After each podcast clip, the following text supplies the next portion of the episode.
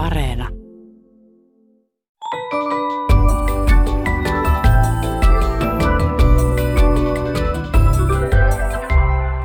Hei, tämä on Aristoteleen kantapää, audiosyöte kielen ja todellisuuden väliseltä ei kenenkään maalta, ja minä olen Pasi Heikura. Kun soihdut sammuvat ja kaikki väki nukkuu, sillan alta hiipii joukko tonttuja varpaisillaan. Tästä kutkuttavassa tilanteesta alkaa ruotsalaisen säveltäjän Wilhelm C.F. Svenssonin ja opettajakirjailija Alfred Smedbergin vuonna 1898 kynäilemä joululauluklassikko Tonttujen jouluyö. Vain parikymmentä vuotta aiemmin oli niin ikään ruotsalainen Jenny Nyström-niminen nuori kuvataiteilija piirtänyt pohjoismaisesta kansanperinteestä tutuille tontuille ihmismäiset piirteet isänsä mallina käyttäen. Tulos viehätti ihmisiä laajalti ja englantilaiset joulu- ja postikorttiyhtiöt ostivat oikeudet Nyströmin kuviin. Ihmiskasvoiset tontut alettiin liittää meilläkin jouluun. Tuntemattoman kääntäjän suomentama Tonttujen jouluyökappale tarjoaa väläyksen 120 vuoden takaiseen jouluruokailuun. Kun kunnon väki tarjoaa jouluruokaa, monenlaisista herkuista laulu mainitsee täsmällisesti vain, että tontut syövät paistia ja juovat lientä. Vertailu alkuperäiseen ruotsalaiseen tonttulauluun on paljastava. Länsinaapurin tontuille on tarjolla pelkän paistin sijaan puuroa ja kinkkua sekä pieni pala omenaa, jonka maun ihanuutta jäädään hetkeksi ylistämään. Tänään maistelemme jouluruokina tuntemiemme ruokien alkuperää ja merkityksiä ruokahistorioitsija Ritva Kyllin kanssa. Joulun ruokapöydässä kun puhutaan, niin ensimmäisenä aika monelle tulee mieleen joulukinkku. Onko joulukinkku ollut aina se, mikä on tuonut joulun suomalaisiin koteihin, ruokahistorioitsija Ritva Kylli? No se on ollut sitä hyvin pitkään. Jonkinlainen kinkun tapainen liharuoka on kuulunut hyvin pitkään joulujuhlistamiseen. Nimenomaan tämä kinkkuosa, jos sianruhoa miettii, niin se on ollut aika arvokas, eikä sianliha ole riittänyt ihan joka kotiin. Että monissa köyhemmissä perheissä on juhlistettu joulua jollakin paisetulla lehmänreidellä tai jollakin muulla lihankappaleella tai sitten jollakin niin sianpaistilla. Se kinkku on ollut tosiaan arvostettu ja haluttu, mutta varsinkaan ennen 1900-lukua niin ei ole ihan joka kotiin sitä riittänyt joulunakaan. Kun sanotaan, että pitkään se on kuulunut, niin mitä tarkoittaa pitkään? No tuota 1870- ja 80-luvulla se alkoi näkyä ihan tällaisissa lehtikirjoituksissa ja lehtien ilmoittelussa, että esimerkiksi 1880-luvulla oli suomalaisissa sanomalehdissä jo tällaisia ilmoituksia, että jättäkäähän ruokakauppoihin joulukinkkutilauksen, niin saat varmasti. Ja 1883 vuonna oli yhdessä lehdessä maininta, että ihmiset toivottivat toisilleen joulun aikaa oivallista joulupuuroa tai maukasta joulukinkkua, eli se tarkoittaa jo kyllä sitä, että joulukinkku joulupuku oli joulupuro ohella sitten se, mitä oikeasti haluttiin siihen joulupöytään sitten ensisijassa saada tarjolle. Hieno toivotus. Miksi juuri siankinkku on ihmisille niin rakas? Johtuuko se siitä ihrasta, rasvasta?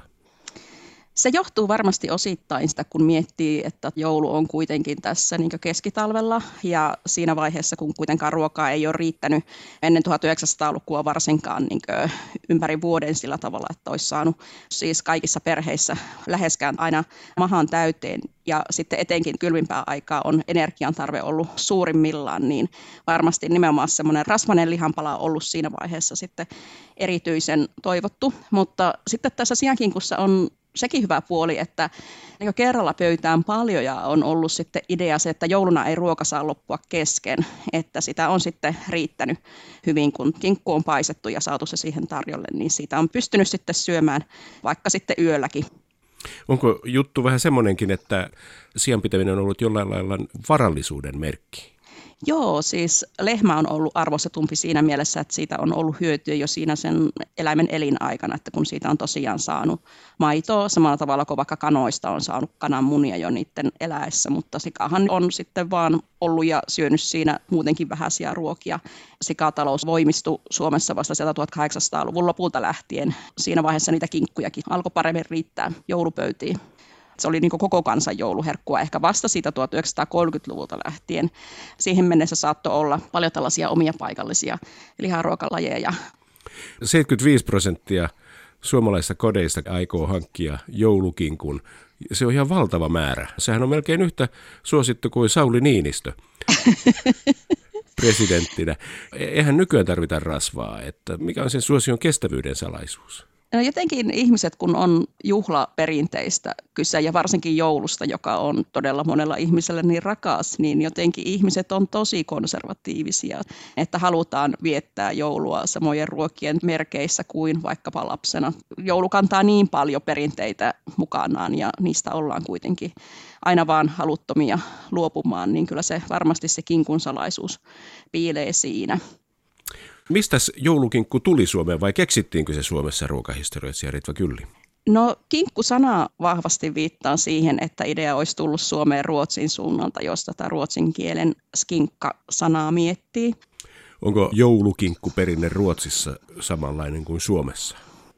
No kyllähän se on aika samanlainen, että sitä sielläkin paisetaan nimenomaan uunissa ja puorutetaan. Tämä kinkkuperinne on tämmöinen, mitä on satojen vuosien ajan pohjoisessa Euroopassa harrastettu, että on ajateltu, että se olisi kuulunut jo viikinkienkin keskitalven juhlan juhlistamiseen. Ihan nämä kaikkein varhaisimmat vaiheet menee vähän arvailun puolelle.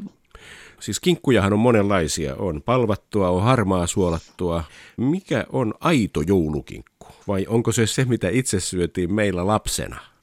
No jos miettii 50 vuoden aikaperspektiivillä tätä asiaa, niin oikea vastaus tähän on tuo harmaa suolattu. Luin yhdessä 1970-luvun sanomalehdestä, että kinkkuja oli saatavilla kolmenlaisia. Oli raakaa harmaan suolattua ja kypsää ja niistä harmaan suolattu oli suosituin, että kinkun ostajat halusivat itse paistaa kinkkunsa ja niin se taitaa olla aika pitkälti edelleen. Tietenkin itse varhaisempien vuosisatojen ystävänä, niin tämä harmaan suolattu termi ei ole aiemmin aiemmilta vuosisadoilta tuttu, että se esiintyy vasta 1900-luvun jälkipuoliskon kirjoituksissa. Eli siinä mielessä voisi sanoa, että tällä joulukinkun palvaamisellakin on huomattavasti pidemmät perinteet. Että pitääkö sitten kallistua sille kannalle kuitenkin, että oikea kinkku on se, mitä on syönyt itse lapsena. Kinkku tuli ja syrjäytti kaikki muut liharuuat, vai syrjäyttikö ruokahistorioitsija Ritva Kylli? Tässä vanhassa maatalousyhteiskunnassahan joulu oli tosi nopeasti syksyn teurastusajan jälkeen ja 1900-luvun alkuvuosikymmenenä kiinnitettiinkin huomiota siihen, että tämä suomalainen joulupöytä oli aika lihapitoinen, vaikka lihaa ei muuten niin paljon vuoden aikana välttämättä syöty. Joulupöydässä oli sitten hyvin monenlaisia sylttyjä ja lihahyytelöitä tai vaikka ryynimakkaroita. Että jos 1900-luvun alkupuolen tota, tällaisia jouluruokaohjeita lehdistä lukee, niin esimerkiksi nämä syltyt oli tällaisia, että niihin annettiin ohjeita, että ne oli olennainen osa jouluvalmisteluita ja niitä pystyi tekemään kaupunkikodeissakin. Onko ideana ollut se, että on kaikenlaisia liharuokia, niin se tekee joulun? No on ainakin pyritty siihen, että jouluna olisi mahdollisimman monenlaista. Et se on ollut tavoitteena, että kun sitä ruokaa ei ole muuten välttämättä koko vuodeksi niin hyvin riittänyt, mutta jouluna se ei olisi sitten saanut loppua kesken. No niin, mennäänpä sitten lihasta kalaan. Lipeä kala tuntuu olevan semmoinen klassinen jouluherkku, joka on väistymässä. Onko se yhtä tuore tulokas suomalaisen ruokapöydässä kuin joulukinkku, eli siis vasta 140-150 vuotta vanha? No lipeäkala tai livekala, niin kuin sitä monesti myös on kutsuttu, niin se on suomalaisen joulupöydän kaikkein perinteisin ruokalaji, eli sen juuret yltäisi tuonne ihan katoliselle keskiajalle asti, eli se on kuulunut tähän joulua edeltävän paaston ajan ruokavalioon, että silloin ei ole saanut syödä lihaa, mutta kalaa on saanut syödä ja 1800-luvun lopulla se oli osa joulupöydän ihan keskeisimpiä kulmakiviä. 1900-luvun alun sanomalehtikirjoittelussa mainitaan, että joulupöydässä oli kopa kolmikko, joka muodostui riisipuurosta, kinkusta ja lipeäkalasta, eli se on ollut siinä vaiheessa vielä voimiensa tunnossa. Lanttulaatikokin teki tässä vaiheessa jo voimakkaasti tuloa kinkun kanssa samalle lautaselle, mutta ei se vielä tuota lipeäkalan merkitystä pystynyt siinä vaiheessa päihittämään se tulee katolisesta paastoruuasta, mutta eikä se olisi voinut olla ihan tavallista kalaakin silloin paaston aikaan katolisella ajalla? Joo, ilman muuta, että siinä on kyse siitä, että miten on saatu kalaa säilymään. Onko livekala ollut ainoa kala Olen kuullut sellaisestakin joulutavasta, että jouluna ruokapöydässä on savulohta, kylmäsavulohta, graavilohta ja kenties vielä paistettua lohta. Että on tämmöinen joulukalaperinne. No onko se vanha ja onko se mitään sukua tälle katolisen ajan livekala-perinteelle? No se on osa sitä varmasti, että jouluna on saatettu pitkään syödä esimerkiksi silliä, suolasilli on myös tällainen, jota on nyt syöty yhtä pitkään varmasti Suomessa kuin lipeäkalaa. Mutta se, että miten tällaisella tavallisella suomalaisella perheellä on ollut mahdollista varata monenlaisia kaloja, niin se on tietenkin ollut siitä varallisuudesta jo kiinni. Mutta jos taas miettii niitä vaikka 1900-luvun alun lehtikirjoitteluja, niin kyllä kauppojen ilmoittelussa on saatettu mainosta, että jouluksi kannatti hankkia useammanlaisia kalaherkkuja, että esimerkiksi just sillipaloja, savulohta, muikunmätiä ja suolalohta. Tämä suolalohi oli esimerkiksi hyvin arvostettu joulukala ja kalaherkku, mutta se oli samalla monen näkökulmasta myös turhan hintavaa. Lohen asema vahvistui yleisemmin Suomen joulupöydissä oikeastaan vasta 1980-luvun kuluessa, kun alkoi olla saatavilla edulliseen hintaan kasvatettua kirjolohta, jota sitten pystyy vaikka kraavaamaan joulupöytään. Ja etenkin nuorempi väki on vaihtanut tämän perinteisen lipeäkalan kirjoloheen ja sitä lohesta tehtyihin jouluherkkuihin. Monesti se kala saattanut olla myös kesällä pyydettyä ja sitten suolattua, että sisämaassa esimerkiksi suolasiika on saattanut olla suosittu joulukala. Sitten on semmoinen joulukalasanonta, että silakat on pieniä joulukalaksi. Mitä se tarkoittaa? Onhan niitä sillejäkin syöty. No joo, mutta kun on tosiaan paljon näitä jouluruokaan liittyviä vanhoja lehtikirjoituksia lueskellut, niin hyvä joulukala on itse asiassa liittynyt tosi usein tämä kalan iso koko. Ja silakka on kuitenkin vähän tämmöinen sillin pikkuveli. Ja 1900-luvun jälkipuolellakin saattoi käydä kalakaupoissa tai kauppojen kalateskeillä silleen, että silakan myynti katkesi joulun ajaksi kokonaan ehkä silakka on syöty sitten arkena niin paljon, että joulujuhlassa päätetty vähän pitää silakkataukoa. Totta, siis suolasilakka, sehän on ollut tällainen suomalaisten perusruokkia. No mitenkäs sitten joulupöydän perusruuat, perunalaatikko, porkkanalaatikko, lanttulaatikko ja maksalaatikko, laatikkoruuat, jotka siis edustavat ihmiskunnan historiassa modernia ruokavallankumousta, ne ovat uuniruokia, eihän Suomessakaan ole uuneja ollut keskiajallakaan vielä, vai onko ruokahistorioitsija Ritva Kylli? No niitä on siinä tienoilla alkanut olemaan ja itse asiassa Karjalahan oli pitempään uuniruokien aluetta, mutta ne on tosi eri aikoihin eri puolilla Suomea yleistynyt uunit, että varsinkin läntisessä Suomessa uuniruokia on tehty huomattavasti vähemmän aikaa. Mutta jos tätä laatikkoruokia miettii, niin tällaisia muhennoksia on tehty kasviksista kyllä hyvinkin pitkään, että niitä on sitten hauduteltu jollakin muulla lämmönlähteellä. Mutta se, että ne on laitettu justiinsa sinne laatikkoon ja sitten uuniin paistumaan, niin se on tosissaan vähän nuorempaa perinnettä, että niitä ei niitä laatikoitakaan ollut ennen 1800-luvun loppua käytännössä mitenkään yleisesti saatavilla. Nykyään niitä ajatellaan, että ja sitten ne laatikot, ovatko ne tulleet kaikki yhdessä suomalaiseen joulupöytään vai onko niillä omat tarinansa? No kyllä niillä on omat tarinansa ja jos ihan tuota 1800-luvun loppua miettii, jolloin ne suomalaisen joulupöydän kulmakivet oli kinkku, lipeäkalaa ja riisipuuro, niin lanttulaatikko siinä vaiheessa alkoi tulla kinkun kaveriksi. Lanttulaatikko oli siinä vaiheessa hyvin suosittua pitoruokaa ja siis ihan juhlaruokaa, sitä saatettiin syödä myös juhannuksena, mutta se sitten tosiaan huomattiin näppäräksi kinkun kaveriksi, niin se tuli siinä vaiheessa joulupöytäänkin mutta ainakaan näistä muista ei jouluruuan yhteydessä vielä ennen 1900-lukua puhuta. Ne ovat kuitenkin olleet semmoisia yleisiä juhlaruokia ja sitten ajautuneet ja nykyään kiteytyneet myös ja etupäässä joulun juhlaruuiksi. Ruokahistoriat Seritva Kylli. Joo, ne olleet suosittuja pitoruokia, jotka on sitten tulleet myös osaksi joulun juhlistamista. Ja niihin tietenkin liittyy vähän niin kuin rosolliinkin se sama, että ne on voinut tehdä niin aiemmin valmiiksi. Ja siihen on jouluna sitten pyritty, että jouluna ei tarvitsisi tehdä töitä, vaan voisi vois sitten vaan olla kerrankin jouta ja nautiskella niistä jouluruuista jos miettii ihan näitä, miten me nykyään ne tunnetaan, niin kyllä se on hyvin suomalainen ilmiö.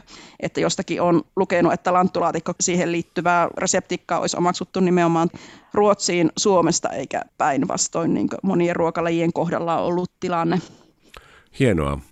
Perunalaatikosta kun puhuu jouluna, niin päädytään aina keskustelemaan siitä, että onko se imellytettyä ja onnistuiko tänä vuonna imellyttäminen ilman siirappia tai sokeria. Minulta itseltäni harvoin onnistuu. Onko tämä imeltäminen olennainen osa joulun perunalaatikkoa näin niin kuin historiallisesti ajateltuna? Imeltäminen on ollut olennainen osa kasvismuhennosten tekemistä hyvin pitkään ja varsinkin niin jos perunalaatikkoa miettii, niin se on ollut hyvin olennainen osa sitä jo aikaisemminkin. Mutta näihin vippaskonsteihin on kyllä turvauduttu. Minulla on kirjahyllyssäni tämmöinen Martan keittokirja 1930-luvun alkupuolelta ja sinne on joku kirjan silloinen omistaja kirjoitellut omia ruokaohjeita ja se on kirjoittanut sinne hämäläisen imelletyn perunalaatikon ohjeen. Ja siinä on nimenomaan sitten todettu, että jos perunalaatikon imeltäminen on onnistunut, niin siinä tapauksessa siihen ei tarvitse lisätä sokeria joukkoon. Eli siitä voi hyvin päätellä, että ei se sadan vuoden takaisessa Martta-keittiössäkään ole aina ollut itsestään selvää se imeltymisen onnistuminen. Tämä on helpottava kuulla. No niin, onko rosolli sitten ikivanhaa jouluruokaa? No se ei sinällään ole ollut, että rosolli on suomalaisten salaattien joukossa hyvin vanha, että Suomi ei ole ollut sinänsä mikään tämmöinen salaattialue mutta sitä ei mainita esimerkiksi kaikkein keskeisimpien jouluruokien joukossa vielä 1800-luvulla, eli sekin oli vähän niin kuin näiden laatikoiden tavoin enemmänkin pitoruokaa. Mutta rosolli on siinä tapauksessa justiinsa myös hyvä, että se soveltui hyvin syötäväksi kylmänäkin, eli sen pystyi tekemään etukäteen valmiiksi ja se oli vaivatonta tarjota sitten joulupöydässä näiden lämpimien ruokien lisukkeena. Sehän on siitä jännittävä ruoka tämä rosolli, että siitä on monenlaisia reseptejä. Punajuurta, porkkana ja perunaa lienee yleensä siinä, mutta sitten on omenaa ja sipulia ja silliäkin tuntuu olevan ja nämä vaihtelee ja aina sanotaan, että rosollia.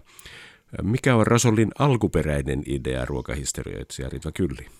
No jos mietitään sitä rosolli-sanaa, niin se tulee Venäjältä sanasta rossol.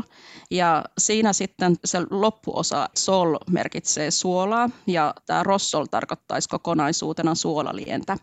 Ja tämä rosollin suolaliemi on ollut rosollin varhaisvaiheessa esimerkiksi sillin säilöntälientä ja se oli alkuvaiheessa myös Suomessa rosollin olennainen ainesosa, eli rosolli oli synonyymi sillisalaatille.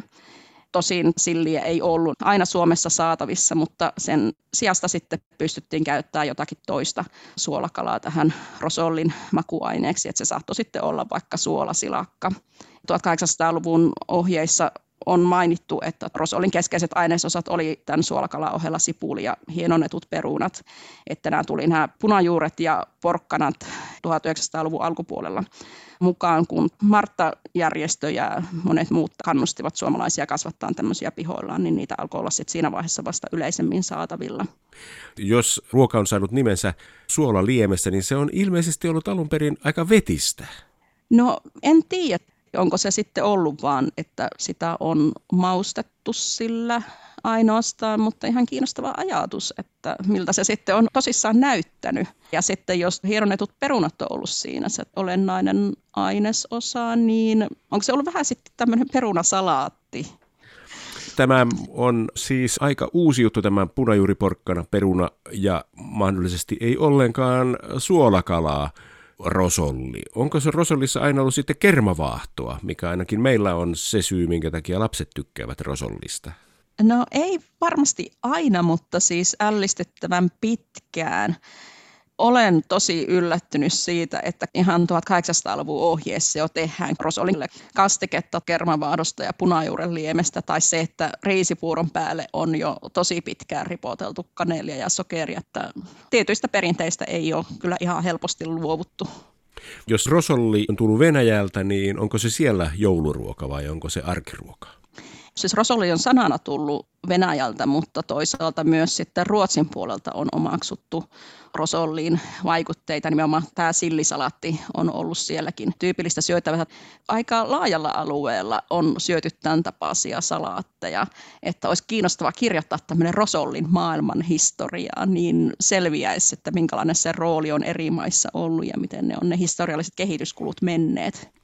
Tässä on yksi keskeinen jouluruoka vilahdellutkin jo monta kertaa, tämä riisipuuro. 1700-luvulla sitä jo syötiin jouluna. Milloin se on tullut Suomeen, ruokahistorioitsija Ritva Kylli? No kyllä se on oikeastaan nimenomaan 1700-luvun uutuusruoka, 1700-luvullahan ylipäänsä alkoi yleistyä. Merten takaa tuotujen ruokien, niitä syötiin yleisesti varakkaissa kodeissa. Ja riisipuurossa oli sitten se, että se oli arvokasta ruokaa siinä vaiheessa se riisi, että sitä tuotiin Suomeen hyvin pitkien matkojen päästä Välimereltä laivojen mukana. Ja koska joulu on ollut aina niin arvostettu, niin tätä riisistä keitettyä puuroa on haluttu tarjota myös arvokkaana juhlapäivänä, eli se on löytänyt tiensä hyvin nopeasti myös joulupöytään. Ja 1800-luvun lopulla se sitten alkoi yleistyä jouluruokana jo köyhemmissäkin kodeissa, eli se kyllä iski suomalaisten tajuntaa ihan tällaiseksi suureksi herkkuruuaksi. Jouluruuat ovat jännittävä yhdistelmä tämmöisiä vanhoja, halpoja kansanruokia, kuten laatikkoruuat, ja sitten tämmöisiä varhaisia eliitin ruokia, niin kuin kinkku ja riisipuuro. Joo. Monelle riisipuuron kuuluu luumukiisseli. Onko sillä tämmöistä vastaavanlaista pitkää historiaa kuin riisipuurolla? No kuivatut luumut esiintyy jo just näissä 1700-luvun lähteissä niin usein riisin kanssa, että uskon kyllä, että nimenomaan luumukisseli ja riisipuuro on olleet siitä asti vähän niin kimpassa. 1700-luvullahan on ylipäänsä harrastettu, että jos on etelän hedelmiä Suomeen tuotu, niin ne on tuotu kuivatussa muodossa. Ja luumun lisäksi esimerkiksi kuivattuja viikunoita on sitten saatettu tähän soppaankin laittaa. Riisipuuro ja manteli ovat myös mahtava jouluyhdistelmä. Se vaikuttaa tosi arkaiselta, mutta onko sen historia kovin pitkä ruokahistorioitsija Ritva Kylli? Mantelia on piilotettu kyllä puuroon niin pitkään kuin sitä riisipuuroakin on syöty, että 1900-luvun alussa tosiaan tästä riisipuuron syömisestä kirjoiteltiin paljon ja se oli tosiaan siinä vaiheessa tällainen suuri herkku, että siinä vaiheessa tämä manteli etsiminen joulupuurosta oli oma ohjelmanumeronsa. Ajatuksena oli vahvasti, että manteli toisi löytäjälleen onnea ja tämä manteli löytäjä saattoi toivoa pääsevänsä vaikka naimisiin. Ja lehdissä, jossa tästä manteliperinteestä kirjoitettiin, muistutettiin muistutettiin, että tämä pohjautuu tällaiseen vanhempaan perinteeseen, että tämä on tapana ikivanha. Eri puolilla Eurooppaa oli ollut jo vuosisatojen ajan tämmöinen perinne, että juhlavammissa tilaisuuksissa oli piilotettu papuja ruokiin. Jossakin vaiheessa sitten tämä papu tai herne vaihtui manteliin ja sitten tämä manteli toimi löytäjälleen tämmöisenä onneamulettina samaan tapaan kuin nämä muut aikaisemmin kun puhutaan tuontiruuista ja sitten alkuperäisistä suomalaisista elintarvikkeista, niin voisi ajatella, että riisipuuro on syrjäyttänyt alkuperäisen suomalaisen ohrapuuron. Onko näin käynyt? Kyllä käytännössä. Tämä liittyy taas osaltaan siihen perinteeseen, että jotenkin Suomessa on aina innostuttu merten takaa tuoduista herkuista, että se ohrapuuro jäi nopeasti tuontiriisin varjoon, että jotenkin tämä riisipuuro oli tämmöinen ihan ykkösherkku. Sitä pidettiin jo ihan niin kauniin näköisenä ja siitä on kyllä tosi ylistäviä kirjoituksia. Syödäänkö riisipuuroa joulupuurona missään muualla maailmassa? Kyllä se on käsittääkseni pohjoismainen tapa, että Ruotsin lisäksi muissakin Pohjoismaissa sitä olisi syöty ja syödään edelleenkin. No hyvä. Onko joka maassa näin voimakkaat perinteet jouluruokien suhteen kuin Suomessa? No kyllä varmasti kaikissa maissa joulu kantaa paljon perinteitä mukanaan, mutta käsittääkseni just jossakin Etelä-Euroopan maissa kuitenkin pyritään syömään jouluna niitä kaikkein hienoimpia herkkuja, mitä on saatavissa. Ja monissa muissa maissa sitten Suomen joulupöytää pidetäänkin hyvin arkisena.